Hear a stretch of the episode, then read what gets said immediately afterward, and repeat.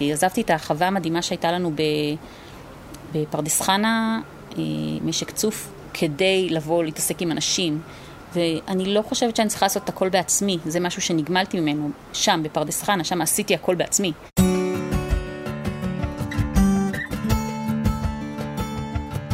יערות מאכל בעם, הפודקאסט של יערות המאכל בישראל.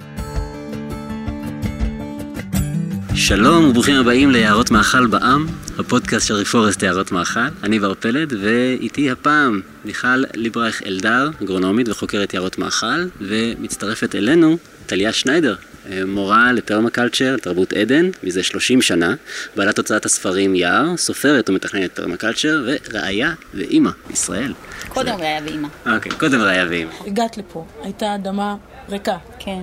כאילו, מעניין אותנו לשמוע על התהליך של לגדל את הבית ואת המורה שאת, ואת הילדים Mm. כמובן באותו מרחב. כאילו, להמשיך להתפתח גם בשטח, תוך כדי ל- ל- ללמד אנשים ולקבל מהם ולהכניס דברים, כאילו, טליה של לפני שני עשורים, ועשור, ו... אז כשהגענו לכאן לגינה לא היה כאן שום דבר. אה, היה כאן בית אה, שמיד היה ברור לי שזה הבית שלנו, כי בדיוק עזבנו משק בפרדס חנה, שניהלתי במשך שבע שנים, והגענו שם למצב של שפע בשבע, שפע ממש, שפע בשבע? שפע תוך שבע שנים. תסבירי. שזה השם הנרדף מבחינתי לפרמקלצ'ר, או תרבות עדן. אה, היה, כתבנו הכל, היה לנו הכל בגינה, כל מה שצריך, כולל דגים מהבריכה לשבת, הכל. ובכל זאת עזבנו שם, כי הרגשנו שם חוסר מאוד מאוד גדול בקהילה, ורצינו קהילה. אה, רצינו אנשים שעושים עבודה פנימית ביחד, ולא רק להתעסק בדברים שבחוץ, באיזשהו מקום, מה, בחוץ, בחוץ, בחוץ. אה, אוקיי, הגענו לזה, ועכשיו מה? איפה האנשים? וכשהגענו לכאן, אז איך שנכנסתי לבית, הבית עצמו נבנה על ידי שני אמריקאים, שגידלו פה תשעה ילדים, והם עלו לארץ בפחד גדול מהמדבר הגדול והנורא, לפני שהמציאו את המזגן. אז הם הביאו אדריכל אקולוגי, במיוחד מארצות הברית, שבנה להם בית אקולוגי. בלי שהם יקראו לזה בית אקולוגי, אלא רק משהו שיעזור להם להתמודד עם החום. ואיך שנכנסתי, אני שואלת, המזגן פועל? היא אומרת, לא. אני מסתכלת, אני רואה את כל הכיווני אוויר, כל ה... הכל נכון, כאילו, וואו, וואו, קירות כפולים, חלונות כפולים, אה, חלון פסח סוכות. אוקיי. וזה המצב שאני הבאתי את הבית בפרדס חנה אליו, אז זה היה מאוד כיף לקבל את זה ככה. אוקיי, את זה כבר עשית, בואי נמשיך. אבל בגינה לא היה כמעט כלום, היה בעיקר רוזמרין ושלושה עצים שהם הפסיקו להשקות ברגע שהם החליטו אה, לעבור. מה הגודל של הגינה בערך? כל הבית והגינה פה זה חצי דונם. Hmm, זה קטן. כן. כל הזמן הייתי עסוקה באיך נפרק חלק מהבית כדי שיהיה יותר גינה או כל מיני דברים כאלה. ו... ובאמת היה הרגשה שאין פה גינה. היו רצועות אדמה קטנות פה, רצועות אדמה, ריבוע קטן שם, הרבה בלטות שפירקנו. אה, עכשיו, 15 שנה אחרי, אה, זאת גינה שאין לי מה לעשות בה יותר. אה, מה זה אומר? רק לקטוף. כמובן שאם אני רוצה ירקות חד-שנתיים, אז אני צריכה לעשות ירקות חד-שנתיים, אבל אני פחות בעניין של לגדל ירקות חד-שנתיים, לא בגלל שזה לא חשוב, אלא בגלל שאני מאוד בעניין של לתמוך בחקלאים מקומיים. Hmm, אה, ואני חושבת שאם יש חקלאים שמגדלים נכון, ואכפת להם מהאדמה וממי התהום, אז אה, אני מעדיפה לתמוך בהם. ולעשות. דברים אחרים. כן, אני מאמינה מאוד מאוד בזה. אה, מאמינה מאוד גם במצילות המזון, בפרויקטים כאלה. ומרגישה שאדם פרטי, ללכת עכשיו ולשפוך את כל המים האלה שגינת ירק צריכה, פחות, אותי זה פחות מעניין. מה שכן מאוד מעניין אותי זה עצי פרי, כי את זה עדיין אין לנו. ירקות אה, אורגניים יש בשפע בארץ, פירות אורגניים מאוד מאוד יקר, מאוד קשה, מאוד לא נגיש. אה, אז אני כן מאוד בעניין של עצי פרי, ואם אני בעניין של עצי פרי, אז אני גם בעניין של דבורים. כי אני צריכה מישהו שיאביק לי את העצי פרי. ואם אני בעניין של עצי פרי, אז אני גם בעניין של יונים, כי אני צריכה זבל משובח זרחני. ואם אני בעניין של זה, אז אני גם בעניין של תרנגולות. ואז בעצם אני בעניין של אזור 2, מה שקוראים בפרמקלצ'ר של, של הבוסתן, או גינת היער, או היום אוהבים לקרוא לזה יער מאכל, אבל יער המאכל הביתי, המבוית יותר, הקרוב יותר. אה, ובאיזשהו שלב החצי דונם פה התמלא בעצים, 35 עצי פרי על חצי דונם שיש עליו בית ענקי. אה, זה מאוד צפוף, כל שלושה מטר יש פה עץ, והכל זה עצי פרי, וביניהם כמובן כל החברותות שלהם. ונגמר לי העבודה. ואז אני זוכרת שאמרתי לשכנה, היא אמרה, טוב, אז מה, מה עכשיו? אז אמרתי לה, עכשיו אני אשתול באוויר, אני לא יודעת מה אני אעשה עכשיו. ואז אה, הצלחתי לקבל אישור לאמץ פה רחוב וגינה ליד בית כנסת. מה, הרי תסבירי מה, מה זה בדיוק. אה, שטחים ציבוריים פשוט שטחים ציבוריים, ל- צידי השבילים. לפיתוח. צידי השביל לא ניתנו לי אפילו. אה, רק חתמתי על זה שאני לא מבקשת מהם כלום, לא מים, לא קומפוסט, לא שתילים, הכל עליי, אני לא אבוא בדרישות, מותר להם לפרק לי את זה מתי שהם רוצים. וחתמתי על הכל, והתחלתי למשוך צינורות מתוך הבית שלנו. אה, בבית כנסת, הרב שם אפשר את זה, אז מתוך הבית כנסת סחבתי מים. לא סחבתי מצד, מצד לגנוב, מצד משכתי, משכתי טפטפות, הכל היה באישור. ובעצם שתלנו פה שני יערות מאכל בתוך היישוב, בשכונה בקריית ירים טלסטון. אה, אחד מהם כבר, אה, הוא יער מאכל מטורף עכשיו, אם מישהו רוצה לבוא להציל את העצים, אני מאוד אשמח, כי הולכים לבנות שם גורדי שחקים. או, מה? זה היה עשר שנים, נהנינו, בנינו קהילה, והיער השני נמצא עדיין מעל הבית שלי, עם עוד 40 עצי פרי, זאת אומרת שיש פה במרחב יער. אה, יכולה לספר איזה אנקדוטה קטנה? בטח. שחבר אה, של בעלי היה צריך להגיע לכאן לבקר, והוא לא זכר מה הכתובת, ואנחנו גם לא ענינו לטלפון, כי אני אין לי נייד, ואנחנו רוב הזמן לא עונים. ו... והוא לא ידע מה לעשות, ואז עלה בדעתו הרעיון להסתכל ב... בזום מלמעלה, ב... בזום אאוט, ב... גוגל מפות. כן, גוגל מאפ מלמעלה, אה. תודה, ולחפש איפה המקום הכי ירוק בקריית יערים, ולנסוע לשם. וזה מה שהוא עשה, והוא הגיע. אז נהיה פה מין בית יער, בדיוק כמו שקראתי למקום. אה, עכשיו יש פה ביער מעל הבית, אה, אנשים באים וכותבים רימונים, תפוחים, שזיפים, שקדים, תותי עץ, אה, זה של כולם. הדבורים הם שלי, הם מוחבאות כזה, כדי שיהיה בשקט. מה, לא.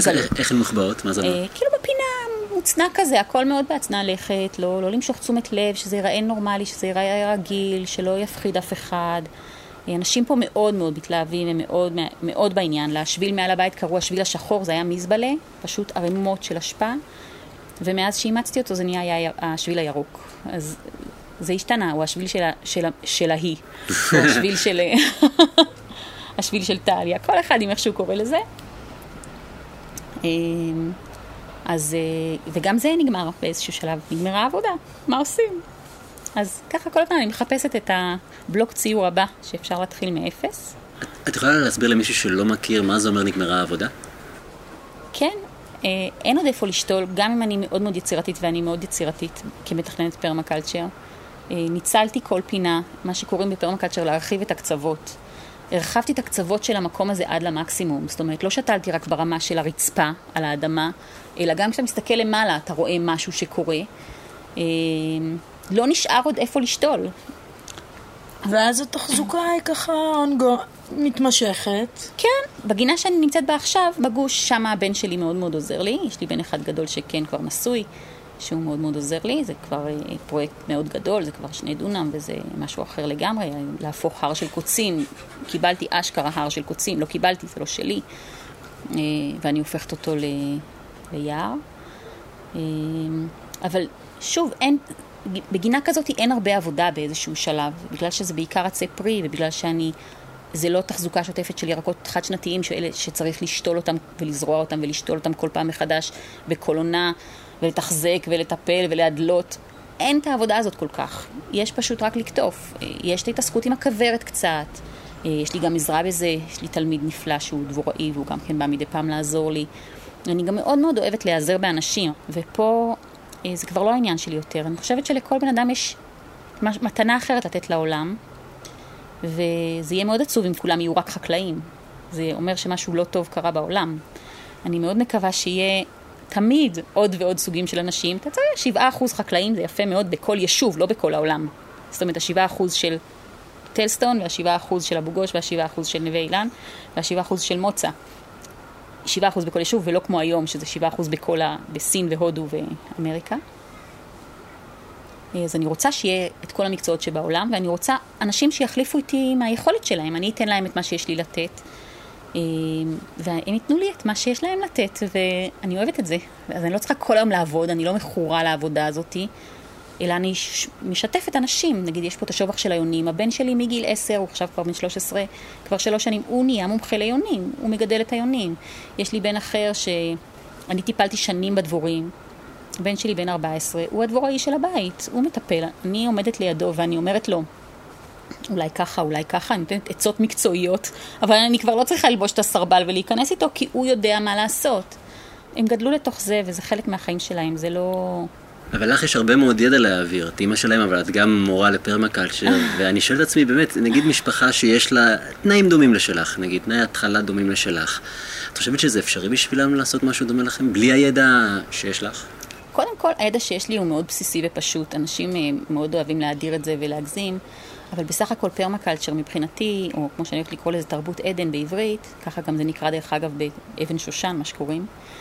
אה, זה common sense, זה היגיון בריא פשוט, והמטרה שלי זה להחזיר לאנשים ידע שהם כבר יודעים אותו בעצמות. זה ידע פשוט, זה לא ידע מסובך. אם הידע זה היה מסובך, אז אני הייתי אגרונומית, אבל אני לא אגרונום. אני מאוד מעריכה אגרונומים, אבל זה לא מה שאני עושה. אני רוצה לחזור להיגיון הבריא הפשוט של החיים, לעשייה הפשוטה בידיים, לדברים שפעם, לא מזמן, לפני 50, 40, 50 שנה, הסבתות שלנו היו עושות מכורח, אבל אנחנו עושות את זה עכשיו מבחירה. מה שנותן לזה קומה נוספת, כי אני בוחרת לעשות את זה. למה לבחור לעשות את זה? כן.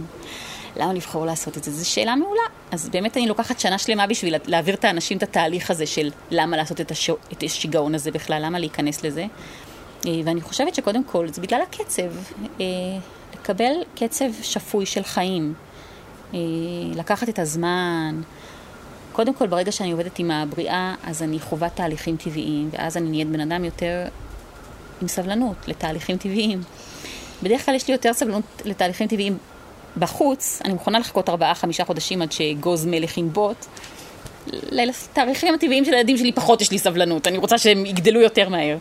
אבל אולי זה נותן לי איזשהו אה, מרווח נשימה. לי היה מאוד מאוד חשוב שהילדים שלי יגדלו בתוך מרחב שהם יכולים לצאת לגינה ולקטוף משהו. החוויה הפשוטה הזאת של אה, מאיפה האוכל שלנו מגיע, היא מאוד יקרה. אני פוגשת אנשים שהם אנשים מאוד משכילים, מאוד אינטליגנטים, והם מתבלבלים עם ארנבת מטילה ביצים או לא. אני סתם, כאילו, אני, מגד... אני מאוד מגזימה. מאוד מנותקים. מאוד מאוד מנותקים, כן. ו- ולא בגלל שהם לא חכמים, או לא אינטליגנטים, או לא מבריקים במה שהם עושים, אבל הם פשוט, לא יושב להם בראש העניין עם הארנבת, כן? לצורך העניין. החיבור שלנו לעולם הטבעי נותק. כן, והפשטות הזאת של לצאת החוצה עם הפרוסת לחם שלך ולקטוף קצת הרגולה וקצת שום ולשים, ללפף בפ, בפתחה, מה שקוראים, או החגיגה הזאת של פעמיים בשנה של הרדיעה של הדבש עם הילדים מסביב, או אפילו שחיטה. היה חשוב לי מאוד שהילדים שלי, אם אתם רוצים לאכול בשר, שתראו מאיפה זה מגיע. אז שמגיע שוחט ויש פה יום שחיטה של, של תרנגולים זכרים למשל, או של יונים, אה, זאת חוויה. ועכשיו תבחר אם אתה רוצה לאכול בשר או לא רוצה לאכול בשר. אל תגיד לי בשר זה משהו, כי אכזריות בעיניי זה לקנות בשר במכולת. בשר שהוא בא מסרט נע, שאין בו את, ה, את, את ההבנה של מה בכלל אני אוכל. אין בו את ההודיה. אין בו את ההודיה. למי שאוכלים אותו. לגמרי, לגמרי. אין בו את ההבנה שאוקיי, יש פה הרבה מאוד זכרים בלול, ועכשיו הם אה, הולכים מכות אה, בתרנג, אצל התרנגולים, ואנחנו רוצים למנוע את הכאוס הזה, כדי שהלול ימשיך להתנהל על מנוחות, ובטבע, מה לעשות, ככה, ככה הדברים, צריך זכר אחד, תרנגול, על 14 תרנגולות, ככה זה. זה לא משהו שאנחנו המצאנו. אז ההסכמה הזאת היא לציית לחוקי הטבע, אה, בכלל, בכלל היכולת הזאת היא לציית לחוקים, אה, לא חוקים דרקוניים שנופלים עליך מלמעלה, אלא חוקים שהם באמת משתפים פעולה עם ה-common sense של החיים, עם הבריאות נפש. אני מרגישה שזה משהו מרפא. הילדים שלי לא הבינו ש, שהם קיבלו משהו מיוחד אה, מאבא ואימא. גם בעלי מוזיקאי, אז יש להם גם ניגון וגם גינון. משהו מאוד מאוד יצירת, בית מאוד מאוד יצירתי כזה, מאוד חווייתי. הם לא הבינו שהם קיבלו משהו מיוחד, רק עכשיו כשהם גדלים, פתאום מסתבר להם שהם יודעים המון דברים. הבן שלי פתאום בן ה-20 אה, מזמינים אותו לתכנן גינות, והוא קולט שהוא יודע לתכנן גינות, הוא, מאיפה הוא יודע? הוא לא למד קורס פרמקלצ'ר אף פעם. זה בגנים שלו. ממש הוא ינק את זה בבית. עכשיו, אני לא הרציתי להם ולא לימדתי אותם. הם יודעים את זה מההתנהלות פה. זה נשמע באמת מאוד מיוחד למשפחה, וזה גם קצת מעורר קנאה באיזשהו מקום. שאלה שלי, אם בעינייך זה יכול, או אם היה לך חלום בהתחלה שזה יהיה גם משק אוטרקי, או שזה בכלל לא היה לך ב... אז אמרתי כן, זה היה לי חלום שזה יהיה משק אוטרקי, כי ככה לימדו אותי כשאני למדתי פרמקלצ'ר לפני 30 שנה, שזה החזון, המשק האוטרקי. אה, וגם הגעתי לזה, אמרתי, הגעתי בפרדס חנה למשק אוטרקי, היה לי כל מה שאני צריכה. אבל היה לי הדבר הכי חשוב לא היה לי, שזה התוספת הפנימית, העבודה הרוחנית הפנימית של היותי אדם. זאת אומרת, אני יכולה לחשוב שאני צריכה להיות חלק מהטבע, ולהיות חלק מהטבע אז אני, אני עוד חיפושית או עוד נמלה, אבל אני הבנתי שיש לי איזושהי יכולת שאין לי חיפושית ונמלה, אה, ודווקא אני יכולה לחנון אותם או לקטול אותם ברגע. ועצם הכוח הזה שניתן לי בידיים, שהוא יכול להיות מבהיל, הוא כוח שאני צריכה עכשיו לבחור. זה האדם שבעצם מתואר ב, בספר בראשית, כן, הרודה. האם אני רוצה להיות רודה, שהוא רודן, שהוא משתלט בכוח, או אני רוצה להיות רודה שהוא אה, רודה במידה, כמו רודה דג או רודה, רודה דבש. רודה נאור, שלוקח מעט, אני לא, נתתי פה פעולה חקלאית, רודה דבש או רודה דג. זה משהו אחר לגמרי מ- מלזרוק רשת דגים שתקטוף את כל הדגים באוקיינוס. אז יש את, הרוד, את הרודן שהוא הולך ויורד, הוא מידרדר, והוא מוריד איתו את כל הבריאה למטה, את כל הטבע, הוא מחריב. וזה מה שבעצם הדבר שמוחים נגדו. ויש את האדם שהוא עובד עם הטבע, אה, הוא מבין שיש לו איזושהי מעלה מעל הטבע, אבל יחד עם המעלה הזאת הוא מעלה את הטבע למעלה, הוא לא מוריד אותו. את יודעת, זה זורק אותי לכוח שלנו להחזיר את הטבע. שבעצם, אני חושבת שמה שהתחיל לי מעבר לקורס את המסע הזה, זה היה כשנכנסתי ליער מאכל בקדרון, הוא היה בן חמש. ועד היום יש לידו חלקה חקלאית כזאת של חיטה שכל פעם הופכים, והיא אדמה עצובה, בוא נקרא לה ככה. ואני זוכרת את התחושה שנכנסתי לשם ואמרתי, כאילו הייתה שם איזו תחושה של בריאה. והרודנות הזאת שלנו, כאילו, באמת לקחת אותה למקומות הטובים, ש, שכאילו אני אולי אגזים ואומר, הגאולה של האדמה, את יודעת, אנחנו פוגשים היום משקים עם זבל ומוזנחים ושנים, ווואלה, אחרי כמה חודשי תכנון והקמה, זה, זה באמת, את יודעת, ישר מגיעים הפרפרים, את זה אנחנו מכירות. התגובה כל כך מהירה. התגובה היא כל כך מהירה, ו... ולפעמים, את יודעת, יוצא לי להגיד לקוחות שאנחנו עסק של הלב, כי אנחנו כולנו מדברים על, ה... על האדמות, אנשים נורא קשורים גם לאדמות שלהם, ומה יהיה איתם, וזה שהן עומדות... והיכולת הזאת להחזיר את החיים, שזה כבשה לבד לא יכולה לעשות, אגב, מותר האדם מהבהמה, אז... אז, אז הרבה רציתי באמת שנדבר על הכוח הזה שלנו כ, כאנשים, כנשים ואנשים, לה, להחזיר חזרה. זאת כן. אומרת, אה, יש לנו יכולת לבצע התחדשות. תראי מה היה פה לפני 15 שנה ואיך זה נראה עכשיו. כן, זה מתחלק, אני חושבת, לשני חלקים, בדיוק מה שאת אומרת.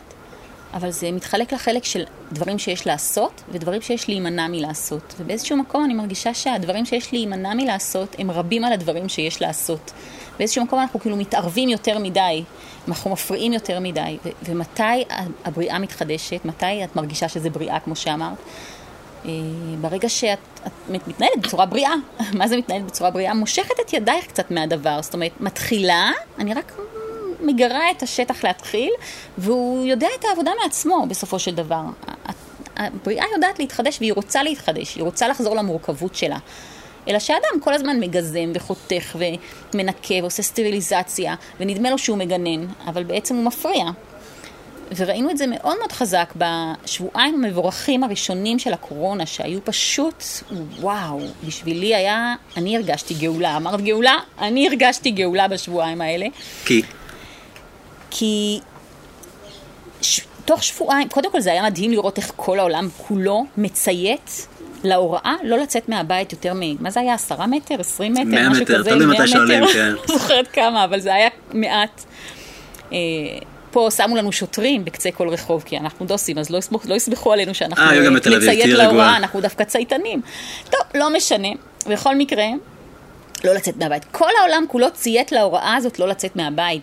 כלל עולמי, דבר מדהים. ותוך פחות משבועיים התחילו להגיע תמונות מכל העולם על האגם שהצטלל, והברבורים שחזרו לאגם, והדגים שחזרו, והארפיח מעל סין נעלם, והמים העכורים הצטללו. מה זה הדבר הזה? אני יכול להגיד לך שאני גרתי אז בתל אביב, פתאום ראיתי את בת ים. התחלת לנשום. כן. התחלת לנשום, נפתחו, נפתחה האדמה. ו... ואני אמרתי, כל הזמן הסתובבתי ואני אמרתי, זה המחדש בטובו מעשה בראשית. זאת אומרת, יש פה כוח התחדשות שטמון בבריאה, שהוא מאוד מאוד מאוד חזק, והוא רק מחכה שאנחנו נפסיק להפריע. ומה העביר אותך בעצם מהתפיסה האוטרקית שלמדת בפרמקלצ'ר לגישה אחרת? זה שבאמת הגעתי לנקודה הזאת שיש לי הכל בגינה, והבנתי שנגמרה העבודה, ורק עברו שבע שנים, כי זה באמת שפע בשבע. Uh, התבניות הטבעיות פועלות מאוד מאוד מהר, כמו שמיכל אמרה. מהר יחסית לעצמן, אה, אנחנו רגילים כבר לעולם מאוד uh, נכון, מהיר. זה תהליך של שבע שנים, אבל, אבל, כבר, אבל מאוד מהר, תוך כמה חודשים כבר רואים את התוצאות, זאת אומרת, רואים שזה הולך לשם, כבר זה נקלט. והבנתי שאני רוצה קשר עם אנשים, שאני רוצה, שעשייה עם אנשים יותר חשובה לי. שההפחתה יותר חשובה לי מה, מההתערבות. באמת בואי נחשוב שנייה בשביל אנשים שיש להם יותר מחצי דונם, אנשים שיש להם ממש קרקע חקלאית. מה את בישראל? מה את חושבת אפשרי בשבילם? מה, כאילו באמת. הנה, מיכל אה, עוזרת לאנשים כאלה, זה בדיוק הדבר. אבל מה את היית רוצה שיהיה? גם הרבה מאוד תלמידים שלי עושים את זה. תראה, אני קוראת לזה המסדרון האקולוגי הישראלי, זה מה שאני עושה. אוקיי. אני מנסה אה, ללמד כמה שיותר אנשים עוד לפני הקורונה יצא קורס דיגיטלי שלי, שבעצם יש בו את כל מה שצריך לעשות כדי להפוך כל שטח בכל גודל לגן עדן. והצלחתי להגיע איתו, ב-30 שנות עבודה שלימדתי אנשים אה, פנים לפנים, הצלחתי להגיע איתו לכפול חמש אנשים, כאילו הרבה יותר אנשים. כפול חמש בזמן הזה לעומת כל השלושים שנה כן. קודם? לא יאומן. מדהים. והאנשים האלה פשוט לקחו את הידע, את ה... תמצתתי את כל הידע הזה לשם בקפסולה כזאת, ואנשים פשוט היו נורא פנויים, גם פתאום, כי התפנה זמן, והקימו יערות מאכל אשכרה מדן ועד אילת.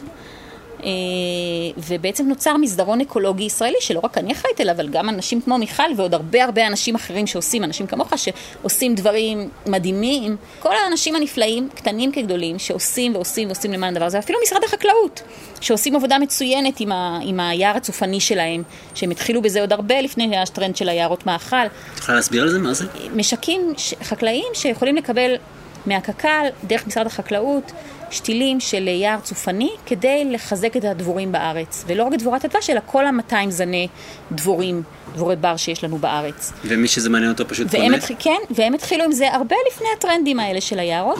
אנחנו משלבים ו... את זה. וזה נפלא. משלבים את זה, אנחנו עובדים איתם. וזה נפלא, ויש להם רשימה צופנית נהדרת, והם פשוט נותנים לחקלאים, אה, בדימוס אפשר להגיד, נותנים להם את, ה, את הפריבילגיה הזאת.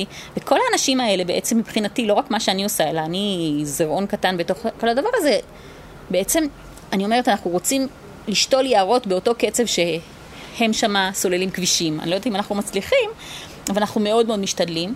וברגע שיש מסדרון אקולוגי, אז נוצר בעצם איזה מין ריאה ועוד ריאה ועוד פינה ועוד פינה ועוד נישה ועוד נישה שהחיות בר יכולות עכשיו לעוף מפינה לפינה. גם כשבאנו לכאן, לבית הזה, לפני 15 שנה, אני זוכרת שישבתי פה עם בעלי ואמרתי, איפה הציפורים? חזרנו להרי יהודה האהובים שלי, ואיפה הציפורים שלי? לאט לאט. לא היו ציפורים. ועכשיו יש פה כל הזמן ציפורים. ממש פלא. אז... אה, זה מקסים. יש לך... אה, בקטנה. את חושבת שאנשים בישראל יכולים לקיים משק אוטרקי? זה, זה אפשרי לדעתך? זאת אומרת... יכולים. בלי להשתעבד לזה ובלי באמת להיות ב- תראה, משק אוטרקי אומר sustainable me. אני בר קיימא, אני ואני שופוני אנס, ואני לא מתחברת לזה יותר.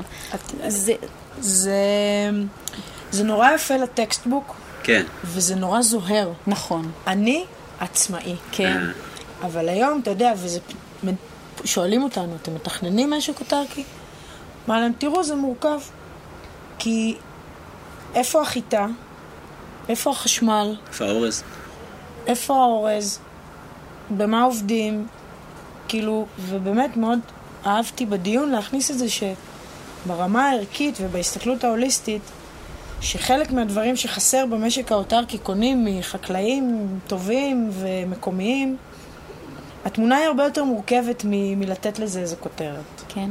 אני חושבת שהרעיון הזה של הבדלנות והמשק האוטרקי כאילו נורא רוכב טוב על הגל של העידן שלנו, שזה עידן האינדיבידואליזם הקיצוני. זאת אומרת, במאה ה-18 זה התחיל, עכשיו זה הגיע לפסגה. והרעיון הזה של אני יכול לבד, זה הרעיון של ילד קטן, זה מה שילד קטן אומר, נכון? תעזבי מה אני יכול לבד. אני לא אוהבת, אני לא יכולה לבד. אני אוהבת להגיד הפוך, אני לא יכולה לבד, אני גם לא רוצה לבד. אני רוצה אנשים, אני אוהבת אנשים. לא מעניין אותי רק אדמה ובוץ. מעניין אותי קשרים, מעניין אותי... אני מאמינה שהבריאה היא כולה מערכת של קשרים. ואם אני רוצה להיות חלק מהבריאה, זה דבר אחד שאני יכולה לעשות, להתחיל ליצור קשרים. ואני רוצה לשתף פעולה. זאת אומרת, מה שמוביל אותי זה המודל של, ה, של השמיטה, שאולי אפשר לדבר גם על זה, שבעצם מדבר על ערבות הדדית. שלא אני לעצמי מגיעה למצב של הרפאיה גמורה ושמיטה גמורה, אלא אנחנו ביחד עושים את זה, וזה כל היופי. היופי הוא השיתוף פעולה בין אנשים. זה מה שמרגש אותי, זה מה שנכון בעיניי. המחשבה הזאת של אני אתבודד, אני לעצמי, אני צריך שלי, לא מדבר אליי. היערות שאני עשיתי פה הם לא שלי. מה זה שלי בכלל? כן, אמרת שקודם שאחד מהם עומד להיהרס. מה... כן. איך את אה, מול זה? זה נשמע לי קשה. אני מאוד מרפה בדבר הזה. אני עשיתי הרבה הרבה הרבה גינות בחיים שלי, שחלקן משגשגות עדיין וחלקן לא. אה, אני שותלת כי אני שותלת, כי זה מה שיודעת לעשות, כמו שמישהו אחר יודע לכתוב מוזיקה וזה מה שהוא עושה. אה, שוב פעם, ההקמה של גינה יחד עם אנשים, הרבה פעמים אנשים שאין להם שום חיבור לאדמה, ודרך הגינה הם מתחברים, היא כל כך מרגשת, שאני מרגישה שכשאם הייתה גינה קיימת שבע שנים או עשר שנים, ופגשתי כל כך הרבה אנשים דרכה, ונגעתי בכל כך הרבה אנשים דרכה, גם אם הגינה הזאת תיכחד, בשביל לבנות בתים לעוד אנשים, שאני אוהבת אנשים, אז, אה, אז היא תיכחד ונעשה עוד אחת. אה, אבל, אבל, אבל היא עשתה את, את העבודה שלה בעולם, היא, היא הביאה שפע. שוב, אני ממש קוראת לאנשים, אם למישהו יש שופל ויכול לבוא לקחת את העצים, תבואו לקחת. אה, צריך עוד מקומות לאנשים לחיות, ואני מאוד מקבלת את זה. אני מחכה לעוד אה, חמישה מיליון אה, יהודים בחוץ לארץ, כמה יש? אולי תחכי עוד איזה... אני מחכה. רגע. אני מחכה להם. כן. ו- ואם אני מחכה להם, אז הם צריכים לגור איפשהו. אתה יודע, אני פגשתי את טליה אה, אחרי שהרסו את הגינה הקהילתית שדיברתי עליה בפרק הקודם. נכון. זה פרק לפני. והייתי מאוד מאוד נסערת מזה, ו- וזה היה ממש במקביל. אני זוכרת. הייתי ממש שבורה. ואני לא אשכח ש... ואני ממשיכה להשתמש במשפט הזה, שאמרת לי, והסתכלת לי ככה בעיניים, אמרת לי, לפעמים נתקלים בקירות, שאת הקירות האלה צריך להסתובב וללכת למקום אחר. עצה טובה, אני ואני כזאת. ג'ינג'ית, לוחמנית, ועשית לי שם איזה טוויסט. ו... ואני לוקחת את זה גם לעבודה שלנו, את יודעת, לפעמים, נגיד יש פרויקטים מדהימים, שפתאום המינהל נכנס ואין פרויקט. נכון, ראינו לא מעט כאלה. או, את יודעת, עבדנו, עבדנו, עבדנו, עבדנו, לא קיבלנו את הקול קורא, הקיבוץ שרוצה לעבוד איתנו, לא יודעת מה. והיכולת הזאת, כאילו לקבל את הקיר הזה, להסתובב ולהמשיך הלאה, ובאמת. להמשיך את זה. לעבור מכישלון לכישלון בלי לאבד מההתלהבות. כן, גם אני לא הייתי, אתה יודע, מישהו הגדיר את זה פעם, את ההגדרה היא להצלחה. זה לעבור כן, מכישלון לכישלון אז- בלי לאבד מההתלהבות. וגם ההבנה של כאילו, באוניברסיטה, ואגב שליטה ואוטרקי, אז אה, כשלומדים אגרונומיה, אז לומדים איך לשנות, לא איך להתבונן. זאת אומרת, אני למדתי שני תארים באוניברסיטה של איך לעצב מערכת, לשנות מערכת, לשלוט במערכת, וכו' וכו' וכו'. ופתאום מדברים איתי על להתבונן, על לסגת, מה זה? מה זה? זה פשוט אה, מוכיח את עצמו. זה לוקח יותר זמן. זה המהלך של השמיטה. אני, לאחד הספרים האחרונים שלי קראתי אומנות השמיטה, אז אנשים נבהלים, מה זה ספר לדוסים? שמיטה זה משהו שכולנו זקוקים לו עכשיו במאה ה-21, זה משהו שאנחנו ממש מתגעגעים אליו. שמיטה זה אומר, אני קוראת לזה באנגלית The art of letting go. להרפות, לשחרר, לסגת אמרת. אגב, מה שאנחנו מדברים עליו, רציתי לדבר על אה, גן עדן בפתח הבית, שזה ספר שאת כתבת כבר לפני יותר מ-20 שנה, נכון? 30 כבר תכף. לא יודעת, 20 נראה לי. מלא. 20 נראה לי. 20 ומשהו, זה נראה לי 2001, משהו כזה. משהו כזה. ספרי לי על הספר הזה קצת, בבקשה. כי הוא נשמע לי רלוונטי למה שאנחנו מדברים עליו פה. כל הספרים שלי רלוונטיים. כמובן, כמובן. זה כמו שתשאל אימא איזה ילד היא הכי אוהבת, איזה היא הכי אוהבת. אני פותחת אותו בשביל השראה, לא לפרקטיקה. מה זה אומר? מה את רואה שם? קודם כל, יש לי מין משחק כזה עם ספרים מהסוג הזה, של אה, בוא נראה איזה דף נפתח לי. וזה תמיד איכשהו מדויק. הייתי צריכה משהו על שימור קרקע, נפתח שימור קרקע. הייתי צריכה משהו על אה, מגוון ביולוגי, נפתח מגוון ביולוגי. תעשי את זה עם התנ"ך החוטי, זה לא עם הספר שלי עושים את זה. זה יותר רב נכון. אפשר לגוון, כל אחד והספר שלו. כן, כן. אה, כן, אז זה ספר שהוא... הוא בטח כבר מרגיש לך ממש מזמן. כן. אה, כן, כתבתי אותו בזכות אישה מאוד מיוחדת, גברת תמר גינדיס מהר נוף. אה, שהיא אישה חרדית, שבזמנו, כשסיימתי קורס פרמקלצ'ר, מאוד האמינה בי, ממש על ההתחלה, טירונית לגמרי, ונתנה לי לנהל אה, משק של 20 דונם, אה, בעצם חווה לימודית לילדים מכל המגזרים. זה היה היופי של המקום, באו לשם כיפה סרוגה, חרדים, חילונים, מכל היישובים שגרים סביב יער ירושלים, בית זית, קריית משה, הר נוף. והיא בעצם מימנה ואפשרה את הספר הזה. אה, היא ביקשה ממני לכתוב ספר, אה, ושילמה לי כדי שאני אשב לכתוב. זאת אומרת, זה היה לא ריאלי בשבילי לשבת כל כך הרבה שעות לכתוב. ו... היא שילמה לך כדי לשבת לכתוב? כן. היא אפשרה את זה לקרות. היא אפשרה לזה לקרות, היא, היא הכריחה אותי לכתוב ספר. זה לא קורה כל יום. נכון. אה, אז קרה הנס הזה, וזה היה אמור להיות ספר בשבילה, אבל בסופו של דבר היא נתנה לי אותו, כבר היה לי הוצאת ספרים, היו לי שני ספרים בהוצאת ספרים שלי, ניחוחות מרפא ועיסו לתינוקות, ואז אה, זה היה הספר השלישי, שתמר פשוט נת... גם שילמה לי עליו שאני אכתוב אותו וגם נתנה לי אותו. אז בזכות uh, תמר גינדיס ובזכות המימון שלה, uh, גם התקיים אתר השומרה ביער ירושלים, שאותו ניהלתי בשבילה, והיו לי שם מדריכים, עשרה מדריכים מכל המגזרים בעם ישראל, שניים מכל איש ואישה, מכל אחד מהמגזרים.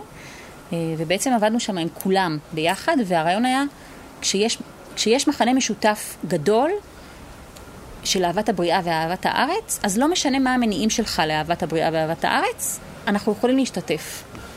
ואני גם כתבתי את זה בעמוד הראשון של גנן מפתח הבית, ואני אומרת עד היום, אה, מבחינתי המחנה והמחנה המשותף, גם בכף וגם בחץ, זה הרבה הרבה יותר רחב מהחילוקי דעות. רק שאנחנו נהיינו חברה מאוד קוטבית, אז כל אחד מתגדר בדבר שלו, כאילו לא יהיה לי לעולם דבר משותף עם האדם הזה. אבל אהבת הטבע ואהבת הארץ שותפים בה כולם. כל אחד בדרכו ומסיבותיו, וזה בסדר גמור.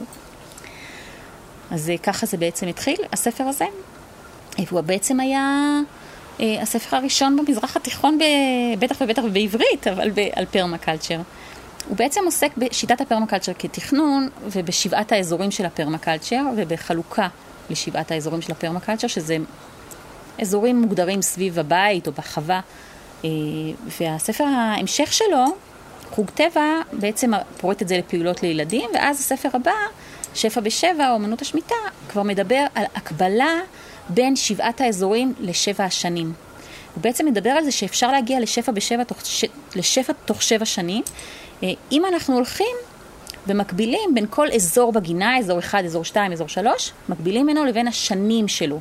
השנה הראשונה, השנה השנייה, השנה השלישית, עד שנת השבע. את יכולה להסביר את זה? אני לא בטוח שהבנתי.